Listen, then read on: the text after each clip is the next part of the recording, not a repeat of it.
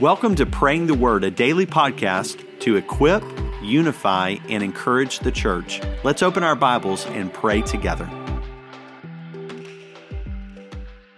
Today our reading comes from 1 John chapter 4 verses 19 through 21. Hear the word of the Lord.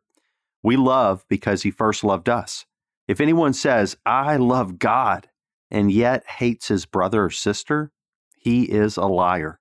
For the person who does not love his brother or sister whom he has seen cannot love God whom he has not seen. And we have this command from him the one who loves God must also love his brother and sister. Let's pray together.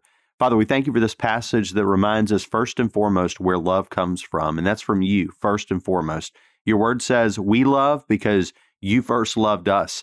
What a joyful reminder of how love works is that you, the God of all of creation, you, the God who is love, as John says in his letter, God is love. In him is no darkness at all.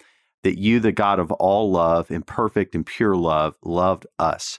And therefore, because we have received your love, we are now enabled by your Holy Spirit to love one another. And not only are we enabled to do so, we are commanded to do so. We have this command from him the one who loves God must also love his brother and sister.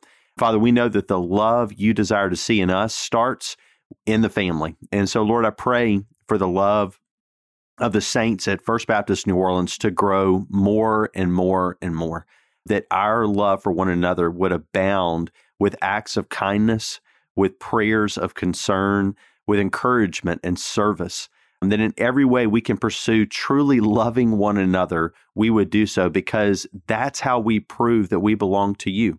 As your word says here, how can we say that we love you if we don't love our brother and sister whom we've seen? And so, God, that really is the proof of our love for you is our love for one another. So, God, may our love for you be strong and may there be strong evidence of it in our love for one another.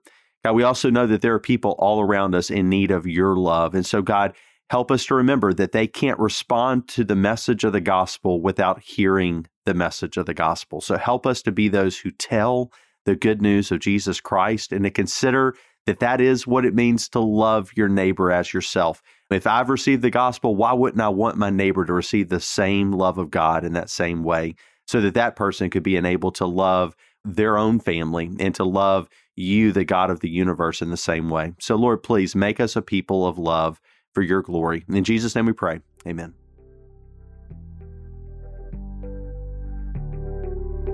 Thanks for joining us today for Praying the Word. To learn more about our church wide Bible reading plans, visit fbno.org.